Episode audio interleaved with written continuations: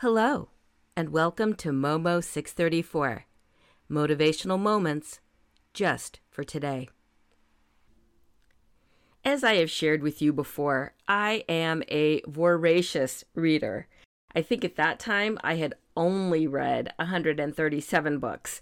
Today, I finished a book and started another one, so I have just started my 189th book for the year because we have the biggest shopping day of the year coming up this week for folks here in the United States.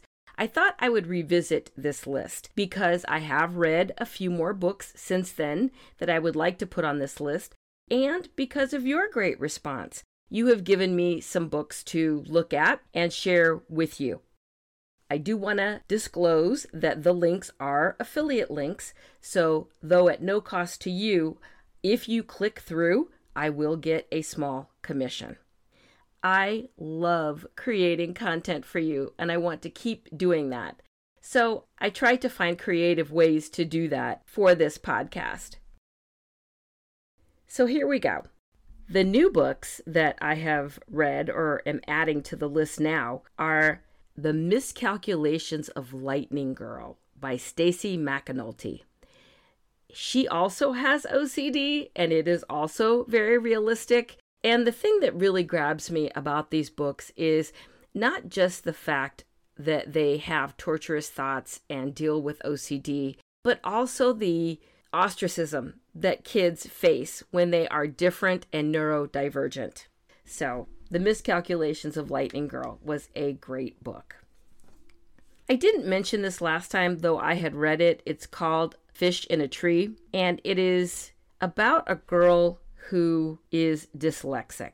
And I didn't mention it, it's not neurodivergence, it's more of a learning disability, but it's a quibble, and it is a really good book. So I thought I would mention it here since we're updating. There's also Jonathan James and the What If Monster. It's for younger kids, 5 through 8, and it's about a boy with anxiety or you know, what if? What if this happens? What if that happens? The author also writes chapter books for older children in the 8 to 12 range around the same issue.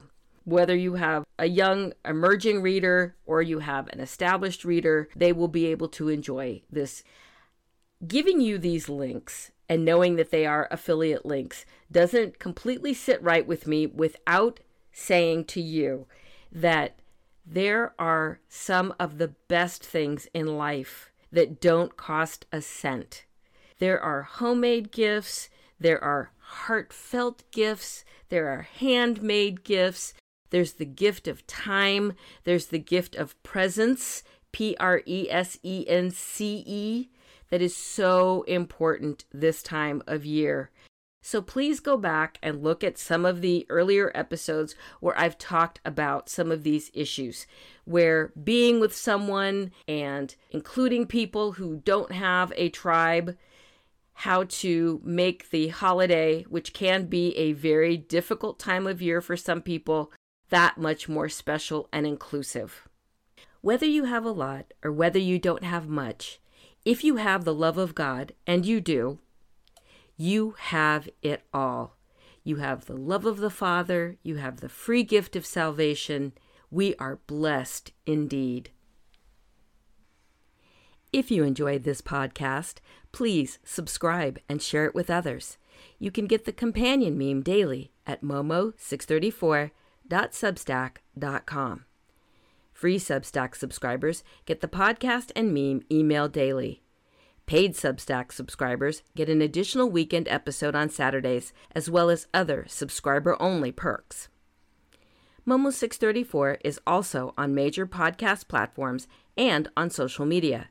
See the tab at momo634.substack.com. Thank you for listening to Momo 634 Motivational Moments just for today.